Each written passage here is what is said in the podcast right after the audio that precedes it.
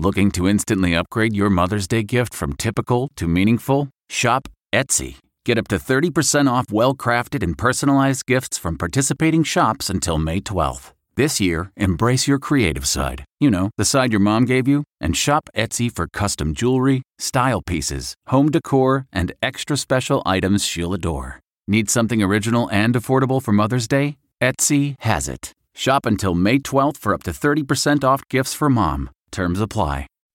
Reporter's Notebook with David Begnaud.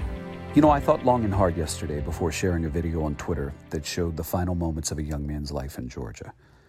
And I did, because I thought that people needed to see it, because I wasn't sure whether justice would be served unless people did.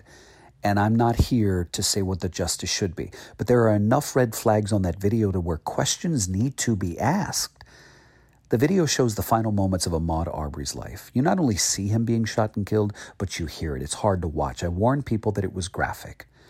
The initial district attorney on the case said he didn't see any reason to arrest the men involved. Now a new prosecutor says he will present the case to a grand jury.